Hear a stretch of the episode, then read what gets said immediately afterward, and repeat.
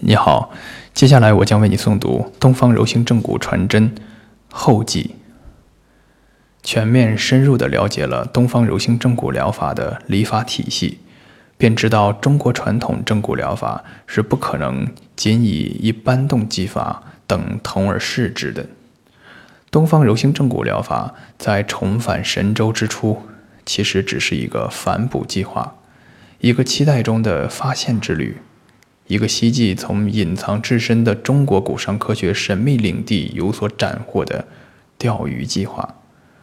计划所期盼的是中国民间柔性正骨绝学能如井喷般喷涌而出。而自2012年于上海首开东方柔性正骨疗法高级研修班以来，5年的隐喻历程却让太之渐渐觉悟到自身即是神秘所在，也终于了解知天命的不虚内涵。我们身处在一个崛起的年代，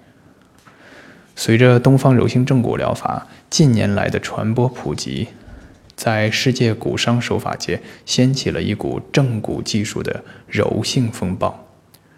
柔性正骨、轻柔正骨、圆柔正骨、轻手法正骨等全新的与刚猛相对的正骨概念纷纷登上正骨技艺交流的前台，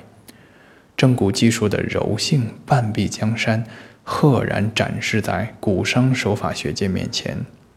强调高度安全性，强调策略性整复规划，强调精细化整骨，强调系统性整复，强调手随心动、骨由意行的东方柔性正骨疗法，已然成为骨伤与手法医学领域新时期的弄潮儿。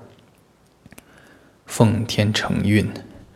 中国传统柔性正骨医术毫不迟疑地踏上了复兴的旅程。修习东方柔性正骨疗法，我们可以了解东方柔性正骨疗法的技术精髓，虽然已经指明为轻推慢移，然而于众学人而言，临证时跃动相邀的得心操持并非易事，包括义理在内的诸多说理工具，也常常是在已经明了掌指下的动静之后，方才了悟其所言之不虚。雄关漫道，只有在不依不饶的信念支持下，才能悠然而越。由此可知，雄关并非傲骨所著，实乃五人之凡心念究，